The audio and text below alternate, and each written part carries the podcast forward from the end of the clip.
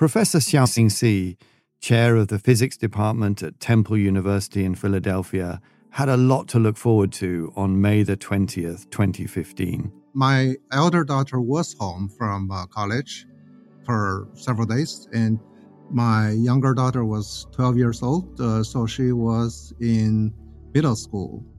His work diary that day was full of the kind of commitments he once could only have dreamt of.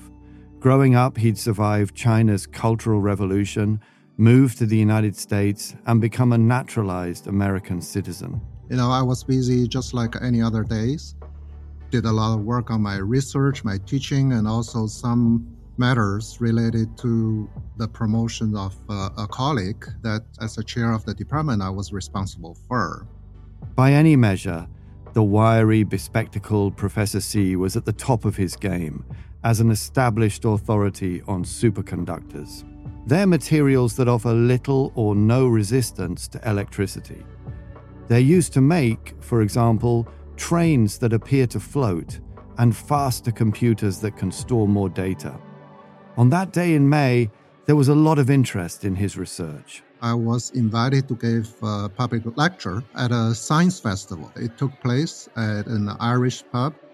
Professor Xi's wife was due to fly home to Philadelphia, and he and their two daughters were looking forward to seeing her. She was traveling back from a conference overseas. And the conference uh, happened to be in China. So she came back in the evening and uh, brought back some, uh, you know, candies and uh, from China. So that was a very nice time that we had together. The family went to bed that night. And then, early the next morning, I, I was thinking, who would pound people's door like that. So I run without even fully dressed. And when I opened the door, I saw two guys near my door with the uh, battering ram in their hands. An FBI agent, you know, showed me his badge, asked for my name, and then uh, announced that I was arrested another agent turned me around and uh, put handcuffs on me. At this time, you know, the uh, armed agents kind of ran into my house, you know, in bulletproof vests and uh, having their guns drawn and uh, running about and uh, yelling FBI, FBI. My wife heard this commotion and uh, kind of opened the bedroom door a little bit and see what happened. So they point their guns at her and order her to raise her hand and walk out. At this point, Professor Xi was convinced the FBI had made a mistake. A lot of things went through my mind. Uh, I said, this must be a mistaken identity. And of course, they asked for my name. So obviously, this was not a mistaken identity. And I was thinking, what did I do? What, what did I do that warrants this? Terrified, Professor Xi was huddled into an FBI car. I was still in my sleepers and they just took me away. That was very scary. You know, that was really, really scary. I kept telling myself, don't do anything that would lead them shoot us. It was only later that Professor Xi realized what was happening. The FBI thought he was a Chinese spy. What is important for them is to catch Chinese because they think all these Chinese scientists, professors, and students are spies for China. This is Tectonic from the Financial Times. I'm James King, the FT's global China editor. I've spent the last three decades watching China undergo a dramatic transformation from the manufacturing workshop of the world to the next global superpower. In this season, I'll be looking at how technology has driven that transformation and sparked a battle with the United States over who controls our technological world. I'll be bringing you stories from the front lines of this US China tech war. Starting today with a Chinese professor arrested on the doorstep of his Philadelphia home by the FBI in the middle of the night. This isn't a one off case. It's part of a US campaign to track down thousands of academics, researchers, and tech workers they say are spies, stealing US tech secrets to bring back to China. And it tells us how alarmed the US has become of rising Chinese technological power.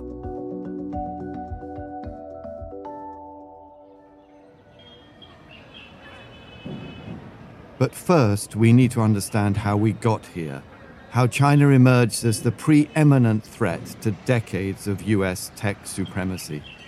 To find out, let's go back to the beginnings of the Internet revolution, to when China was still finding its feet in the global technological race. When I arrived in 2007, China is definitely behind Silicon Valley. Rui Ma is a US investor with many years of experience working and watching Chinese tech. After growing up in the US, she returned to China in the mid 2000s to witness a country that was gearing up for a technological revolution. This is the era of PCs, and in terms of PC penetration, it's quite low. Broadband was available, but it was rather slow. In terms of daily life, a lot of the conveniences that people take for granted today, such as mobile payments and online banking, I had set up a small business and every single transaction was super, super painful. And everything involved a lot of physical stamps and running around different windows trying to get things done. Then in late 2000s, in the late 2000s, you have the rise of the smartphone. And that's what really changed China, right? So 2011 was a year China had the most number of smartphone shipments in the world.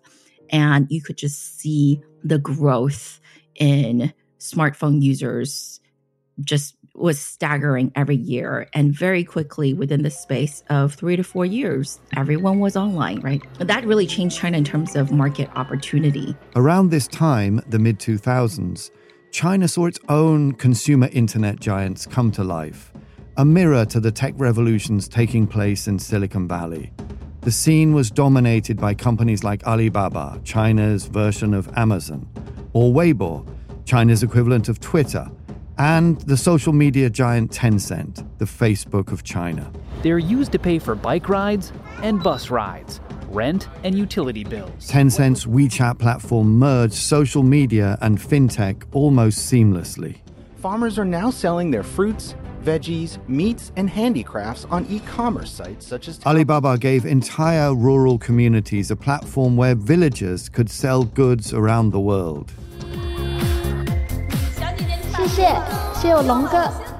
And a vibrant live streaming culture that became the backbone of Chinese e commerce. This technological revolution was being driven by China's own brand of visionary tech entrepreneurs, people like Jack Ma, the charismatic and dynamic founder of Alibaba, and by an army of dedicated tech workers. What would you say about what some people call China speed? Why do things happen so quickly in China?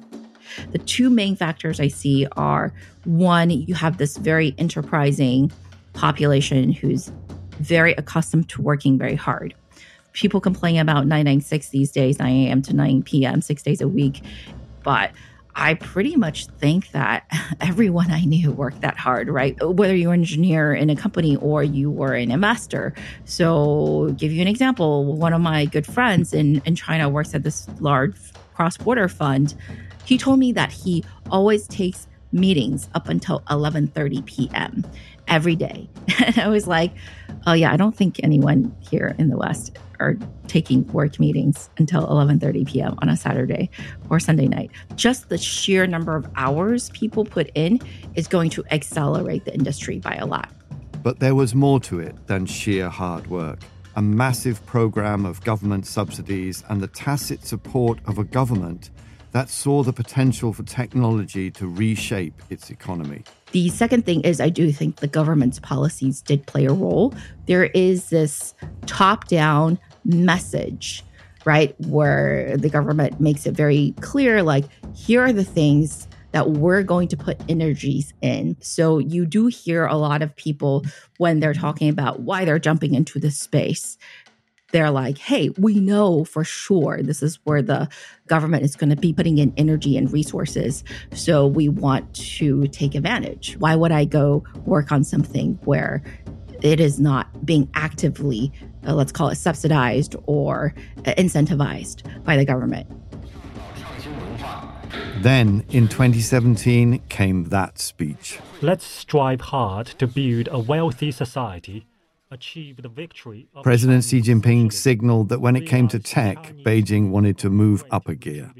Like every other journalist on the China Beat, I was listening to Xi Jinping that day this was the biggest set piece moment in the Chinese political calendar for five years. The Chinese dream of the great rejuvenation. Xi spoke to more than 2,000 delegates in Beijing's cavernous Great Hall of the People, and his speech lasted for three hours. For a better life. What was most significant about that day was that China's leader proclaimed a new era and he defined that era with unprecedented emphasis as being all about technology. The country's growth up until 2050, he said, would be animated by an all in push to climb the technology ladder. Central to this was a roadmap called Made in China 2025. China would top the world in sectors ranging from biopharma to aerospace to robotics and artificial intelligence. This is the new story for the for the coming 10 years. You know, Chinese economic model will be further transformed by this new innovation focus. Winston Ma watched President Xi's speech too. He's an adjunct professor at the NYU Law School in New York, and he's written numerous books about China's great technological leap. He comes to the subject with insider knowledge. Winston is a former managing director at the China Investment Corporation, one of China's sovereign wealth funds. And for Winston, the timing of President Xi's 2017 speech was also particularly relevant. Welcome to the DeepMind Challenge. The whole world is watching. Earlier that year, Google's DeepMind AI program had beaten the world's champion player, China's very own Ke Jie, at an ancient game called Go. Go is China's version of chess, and like chess, it's all about strategy. So it was a historical game with multiple metaverse if you think about it, right? If you can you can say it's tradition versus modern, you can say it's east versus west but overall, right, the obvious metaphor is China versus the US. Maybe it was a coincidence, but within a few months after that historical game, in the summer of 2017, China government came up with a broad blueprint for AI development in China, uh, calling China to become the unquestionable AI leader in the world Winston reckons Ke Jie's loss against Google DeepMind was a wake up call for China's authorities. It has tremendous implications. Just overnight, you know, the keywords for China's internet industry changed. Before that game, the keywords for the Chinese industry were smartphones, mobile internet, mobile payment, and online entertainment. Overnight, the new keywords become data, artificial intelligence, and digital technologies. Today, China is considered a leader or a strong rival to the US in 5G, artificial intelligence, green energy production, and quantum computing, to name just a few. And it's now exporting a lot of its tech to the rest of the world. Its surveillance technology, for example, is used across cities in Africa and increasingly in Europe. And to top it all, China is rapidly catching up in terms of military technology, too. The Americans are worried. Well, now looking back, it's clear now that we understand these national plans of what they were doing, which is they are trying to become an economic competitor and put us out of business. Michael Orlando is acting director of America's National Counterintelligence and Security Center. We are most concerned about the government of China because it is both an economic and national security threat. And we haven't had a, a national security threat like China since the end of the Cold War. And we haven't had an economic competitor like China probably in the history of our country.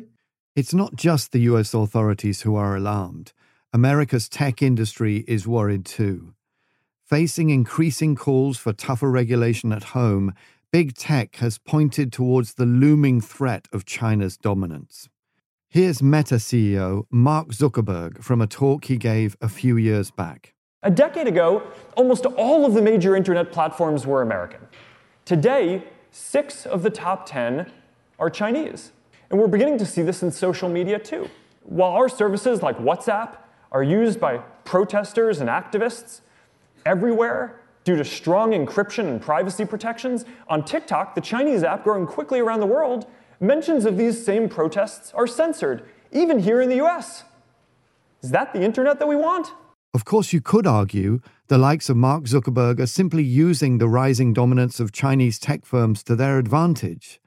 When Zuckerberg testified to Congress in 2018, a photographer captured his notes. Break up Facebook, Zuckerberg had scrawled. Break up strengthens Chinese companies. But it's not just the likes of Zuckerberg sounding an alarm. Eric Schmidt, the ex Google CEO, has been particularly vocal about China's rising tech power and the potential military implications. He's led the charge in Silicon Valley and Washington, D.C., calling for more investment in American tech to match the huge amount of capital that China has been investing in the sector. China is no longer the China that you think of as, you know, building low quality things on masse. They have really decided to focus on AI, quantum energy systems, synthetic biology, and a few others at the state of the art. And they've set a public goal of being dominant in those fields by 2030.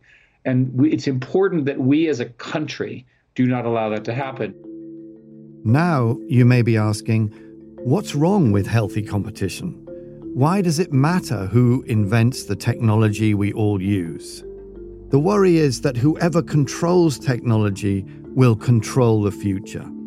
How we communicate, how we buy and sell things, the information we consume, and how we govern our societies.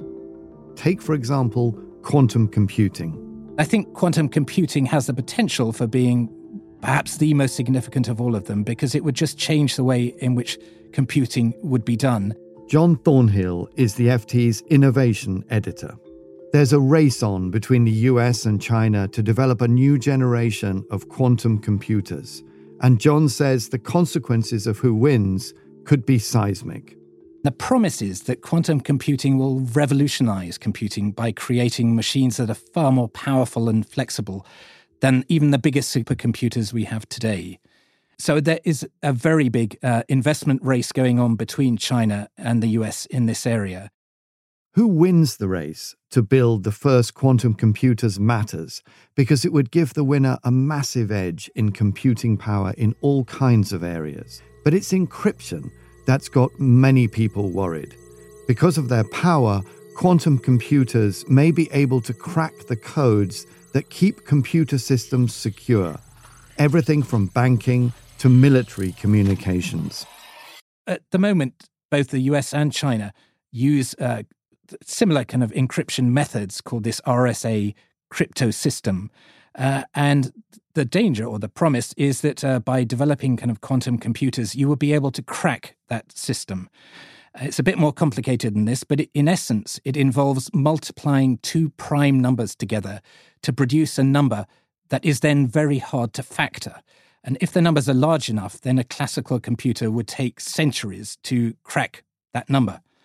But a quantum computer might be able to do that a lot more easily. Uh, so, in other words, the Chinese would be able to read all of the US um, uh, data and uh, communications, and vice versa if that were the case. Uh, but if one country or the other could get there ahead of the other, uh, they would also be able to encrypt their own uh, communications in a way that the other couldn't read and therefore would go completely dark on the other. Neither the US nor China have developed a really useful quantum computer yet. But as John says, it could be just around the corner, and no one knows who'll get there first. Quantum computing, artificial intelligence, military technology. We're talking about cutting edge tech that will change the world in coming years and decades. The stakes then could not be higher. All of which brings us back to Professor Xi and that midnight knock on the door from the FBI. What is important for them is to catch Chinese because they think all these Chinese scientists, professors, and students are spies for China. For the US, this technology race is a war. And that's why they're looking for spies behind enemy lines. Breaking news the U.S. has detained an alleged Chinese spy, it says trying to steal GE aviation trade secrets. Academic espionage is of particular concern. That some Chinese graduate students, at the direction of the Chinese government, are stealing research, much of which is funded by the U.S. military people would walk out the door with a USB stick with the intellectual property on it and open up a competitive organization right. next door. New report this morning saying that China used tiny chips in a hack that infiltrated U.S. businesses, including Amazon and Apple. Brian Sullivan joins us this morning. For years, the U.S. government has been worried about one big problem that valuable technological know how is being leaked from US tech companies and finding its way to China. And for years, they've been trying to track down Chinese spies, everywhere from Silicon Valley tech firms to arms companies, and increasingly in research labs and universities. Under President Trump, this hunt actually became a formal policy known as the China Initiative. The initiative, in fact, became a centerpiece of the Trump administration's hardening stance against Beijing. The head of the FBI says they're opening a new counterintelligence case on China every 12 hours. There is evidence that Chinese industrial espionage in the US is real and serious. Many cases result in convictions. In one high profile case in 2016, a Chinese businessman was sentenced to three years in prison for conspiring to steal designs for cutting edge military aircraft including the US's F 22 fighter jet. But for every real spy uncovered, there are cases of innocent people being caught in the web. That night in May 2015, Professor Xi was taken away for questioning by the FBI. Could you explain then what exactly was it that you were charged with doing? they they didn't tell me. I asked them uh, when they arrested me. They wouldn't tell me. They said, "Well, come to the uh, headquarters and uh, answer some questions, and then we'll tell you." I did answer their questions, uh, which you know I answered everyone factually, and uh, but they didn't ask me anything special. It was just about uh, our everyday work. You know, did you have Chinese students and visitors? And when you visit China, you you know uh, make presentations and uh, uh, you collaborate with people in China and all those kind of questions. And at the end, I keep asking them why you know I was arrested. Eventually, the FBI did tell him. The charges against Professor Xi focused on his research into a device called a pocket heater. It's an obscure scientific instrument used to make thin layers of magnesium diboride, a superconductive chemical. It's pretty niche stuff. And, like many academics, he was collaborating with universities around the world, including ones in China. Professor Xi says he was never asked to formally disclose these collaborations, and he certainly didn't keep them secret. But still, the FBI accused Professor Xi of illegally sharing know how about the pocket heater with institutions in China. That was based on four emails uh, that I sent to my collaborators in China. But none of those emails had anything to do with this so called pocket heater. And there was this the tech to make a pocket heater was public knowledge. Information about it had been published in widely circulated academic journals. It wasn't classified technology. The first word coming out of my mouth was that it's absurd. That's truly absurd. They probably can't understand the science, right? Definitely, they have nobody on their team that can understand it. That's really not important for them. For four months, the FBI pressed ahead with the charges. Professor Xi faced an 80 year jail sentence and millions of dollars in fines. He was suspended from his job and labeled a potential spy across social media and in newspapers. But then, just as suddenly as the charges had been brought against him, they were dropped The only explanation provided by prosecutors was that, and I quote, additional information had come to the attention of the government. Professor Xi's case is not a one off. The MIT Technology Review maintains a list of more than 160 cases under the China Initiative. The list includes cases of academics being accused of spying for simply failing to disclose foreign affiliations on official forms. It notes 90% of those charged are of Chinese heritage. Critics say that in its drive to curb this type of espionage, racial profiling has become a normal part of the FBI's modus operandi it became clear from our community that there was a concern that the China initiative was looking more into people's ethnicity and background rather than actual activity. Gisela Kusakawa is Assistant Director for the Anti Racial Profiling Project at Asian Americans Advancing Justice. They're an advocacy group that has campaigned for the rights of Chinese academics targeted by US laws. Gisela's group has fielded many cases where people of Chinese descent in the US have been accused of spying for the Chinese government.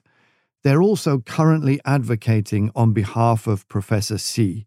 Do you accept that there is an objective economic espionage problem uh, with regard to China? I mean, there have been several convictions, or do you think that that is just wrong? Certainly, we recognize that the threat of China and economic espionage is very real. Our question here is whether the federal government is approaching this in a way that still lives up to our American values and ensures that we are not violating the civil rights of Asian Americans and Asian immigrants in this country. Gisela says the heavy handed approach is putting technology workers and researchers used to collaboration in a difficult position. In terms of what should they be disclosing, uh, what is considered problematic. It was only very recently that any sort of connection to China or a foreign entity was somehow seen as something that was not desirable. In fact, universities had often encouraged these collaborations for many, it feels almost as if it's a gotcha moment. Rather than trying to look in the interest of justice, the Department of Justice is instead looking to just get as many cases under their belt and to show some sort of success for the China initiative. Gisela and others campaigned to have the China initiative scrapped. And in February this year, it was officially dropped by President Biden's administration. But surprisingly, when we spoke to Michael Orlando from the National Counterintelligence and Security Center, he was skeptical about the recent policy announcement. I don't think the change in the name of that initiative changes anything. I, I think the Department of Justice and the FBI wanted to be more sensitive about how they went about things. But the bottom line is when you get into the statistics, when you look at the cases that the FBI have, uh, the, the dominance of those cases are going to be against the Chinese government because they're the ones who are out there doing this more so than what we are seeing across any any other government. Gisela and her group are now advising any US based academic who accepts science or tech funding from China to seek out legal advice. They're also helping Professor Xi fight for compensation. For myself, you know, I, I just uh, scared of applying for funding, period you know, we heard that DOJ officials think China initiative is working because over a thousand scientists have voluntarily gone back to China. These will have negative impact on the American research enterprise. But I guess a lot of uh, Chinese American scientists are uh, American citizens, right? I think you are yourself. So, mm-hmm. how do you get out of this? The first time when I saw on the indictment, right, the United States of America versus Xiaoxing Xi. I mean, that was very. Uh, the feeling was uh, I cannot forget about it. My opinion is United States is a democratic country. We as citizens, we are just like any other American citizens. Our home is here, and uh, our children are here. We have to uh, speak up and expose the injustice, talk about the damage the current policy is having uh, on, on American science and technology. Uh, we have to push back. Otherwise, for me, I, I think it's very clear this country is moving towards the direction where there will be zero academic or scientific exchanges with China. In the next episode of Tectonic, the true scale of China's efforts to steal US tech secrets. Stealing early technology is the Foreign Intelligence Service's job. You know, that's what they do. They're very well resourced. They're at it every day, just as as a job. That is just their job. So, you know, we spend every day trying to stop them and how a fight for tech talent is putting US China collaboration in jeopardy. There's nothing illegal about a talent acquisition program where you're trying to encourage people to come over to China to work, but it becomes quasi legal when you start encouraging them to take technology from their employer. You've been listening to Tech Tonic from the Financial Times. Watch out for the next episode in this series. It will publish a week from today on April 4th. I'm James Kynge, the FT's Global China editor. Edwin Lane is our senior producer. Josh Gabert Doyon is our producer. And Manuela Saragosa is executive producer. With special thanks to Demetri Sevastopoulos, our sound engineer is Breen Turner, with original scoring by Metaphor Music. The FT's head of audio is Cheryl Brumley, with editorial direction from Renee Kaplan.